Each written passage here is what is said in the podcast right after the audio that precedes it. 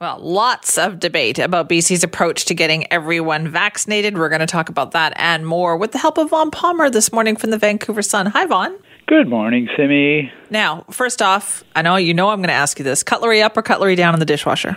Uh, Simi, I, I'm astonished that you have to ask this question. Everybody knows it's cutlery down. We're guided by the science here in British Columbia.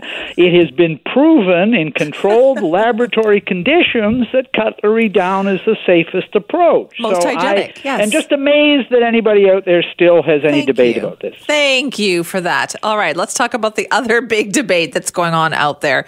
Uh, this, the issue of waiting for your second dose for four months here in BC. We're doing something differently, uh, more unique. I, I understand kind of where the government's coming from on this or where Dr. Henry is coming from on this because given people's behavior, Vaughn, people are getting riskier and riskier with their behavior. And they've got those mutations kind of roaming around out there. Isn't the pressure on to just get everybody vaccinated as fast as possible? You got it, Simi. And uh, as a connoisseur of Dr. Bonnie Henry briefings, I would still say that yesterday's is one of the most impressive in an entire year. Uh, she really, really dealt with both the science and the rationale. And I think for those of us who were prepared to defer to her on the scientific issues will go, I get the rationale. We have limited supply of vaccine here in British Columbia for all kinds of reasons, but it's limited, and we still have a problem out there with the case count. We have a public that is really, clearly, obviously fed up with the restrictions.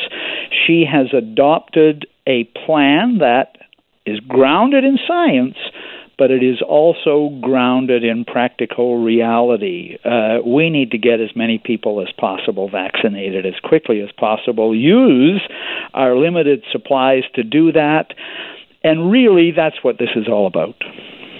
That's what I was thinking too. Is it we know how people are behaving, right? Just that, that Yeah. just that story of the gender reveal party on the weekend. Yeah. Seventeen people crammed in a condo, people behaving like everything is normal. I feel like the pressure is on, and it's more important to get everybody vaccinated at this point. Yeah, you know, uh, I, I one of the most and she was a lot of interesting stuff she said yesterday. But one of the most interesting answers I thought was when she was asked about uh, Dr. Anthony Fauci in the states. So Dr. Fauci said he doesn't think that the Americans need to extend the interval for second doses. He says that uh, he doesn't think it's necessary. But she said, well, look at why he says it's not necessary. The Americans are already awash in vaccines. They don't have a shortage of vaccines. So Dr. Fauci is, and President Biden said it yesterday. The Americans are all everybody in the states who wants to be vaccinated is going to be done by the end of May. Well, Dr. Henry says that's not our situation. We're hopeful, more vaccines are on the way, all the things we're looking at, but no, we need to get this done. Um, pretty dramatic, actually, what happened on Monday. The word went out to the health authorities. Uh, we've got more than 100,000 people in British Columbia who've got their first vaccine, and they're waiting for the second. And the health authorities were told switch their second doses to give those second doses to people for first doses. Those people are going to have to wait four months now. Uh, they were going to wait three months, and uh, it is dramatic. I mean, this is real world stuff, but. I do think the rationale that she laid out yesterday, um, I connect to anyway. I think uh, I'm, I'm a pessimist about the situation in BC, as you know, Yep. uh, but I think she explained it well. Yeah. I think she also dealt with the science well. Um, I know you're on your news uh, running uh, the clip where she was asked about the National Science Yes. Advisor. When, uh, well, you know, Dr. Henry can be diplomatic, but she can also be scathing. And uh, the statement that she uh, wishes the National Science Advisor had um, made herself aware of the research on this issue um, before she spoke out was was pretty damning. Um, for those of us on the sidelines, here's the important distinction. And again, Dr. Henry explained this. The manufacturers of the drugs only tested the efficacy first and second doses three or four weeks, and they only did it for a reason. They wanted to get these vaccines out the door and into people's hands, so they minimized the interval. For legal liability reasons, the manufacturers won't endorse a longer interval mm-hmm. because it hasn't been tested yet. But this is where Dr. Henry got really interesting yesterday. She said, We are testing this in the real world. We're giving first doses to people already, and we've been doing it for months here and elsewhere. And what we're finding is that that first dose is like 90% effective.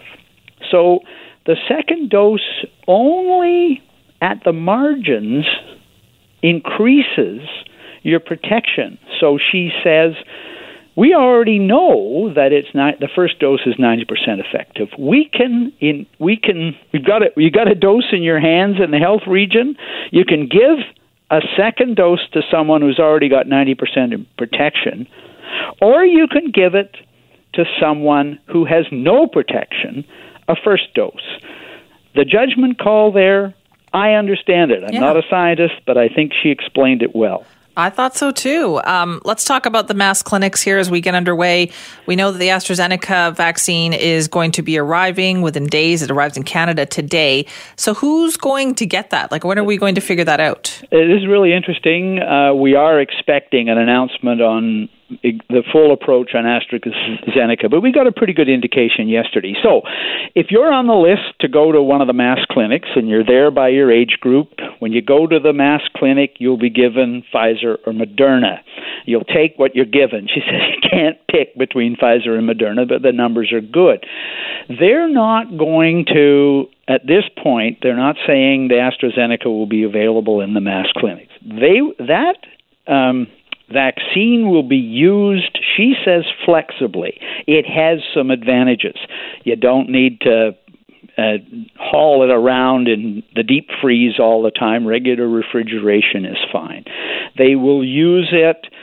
Uh, for uh, people delivering essential services. They will use it in workplaces. They will uh, essentially have flying squads that will deliver it. So they will use it, but in in as she says in a flexible way. So again, it's a matter of strategy partly, it's a matter of the differences between the vaccines. But the other thing she said yesterday, look, we all the vaccines we are going to be delivering here in British Columbia are safe for people and uh, you should take the vaccine you're given because it will make you, it will protect you at a level that you are not protected at now. Exactly. Let's talk about the variants here because I think that's also looming in the background yeah. of this because it's an increasing concern.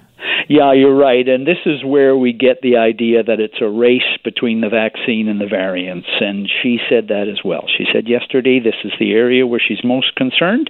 These are the variants uh, of COVID 19. We don't fully understand them, but they appear to be more communicable. Uh, they may, uh, there's some argument as to the degree to which they are resistant to the vaccines. But in any event, we only have a small number in British Columbia, what, 182 variants of concern. Most are the variant that first arose in the UK. Here's uh, only eight of the cases are active, but here's the problem. Only about a, uh, 25% of the cases they've still not be able to been able to contact trace where they came from. So the other three quarters, they either arose from travel or from someone who was in contact with someone who traveled. But the one quarter of the cases out there that we don't know suggests a level of community spread that is concerning, and another reason why she wants to get as many of us vaccinated as possible. The hope she held out yesterday is that um, we're not going to be able to contain community spread in British Columbia until we get a lot more people vaccinated, and so the question we all have is when do we start seeing the restrictions lifted?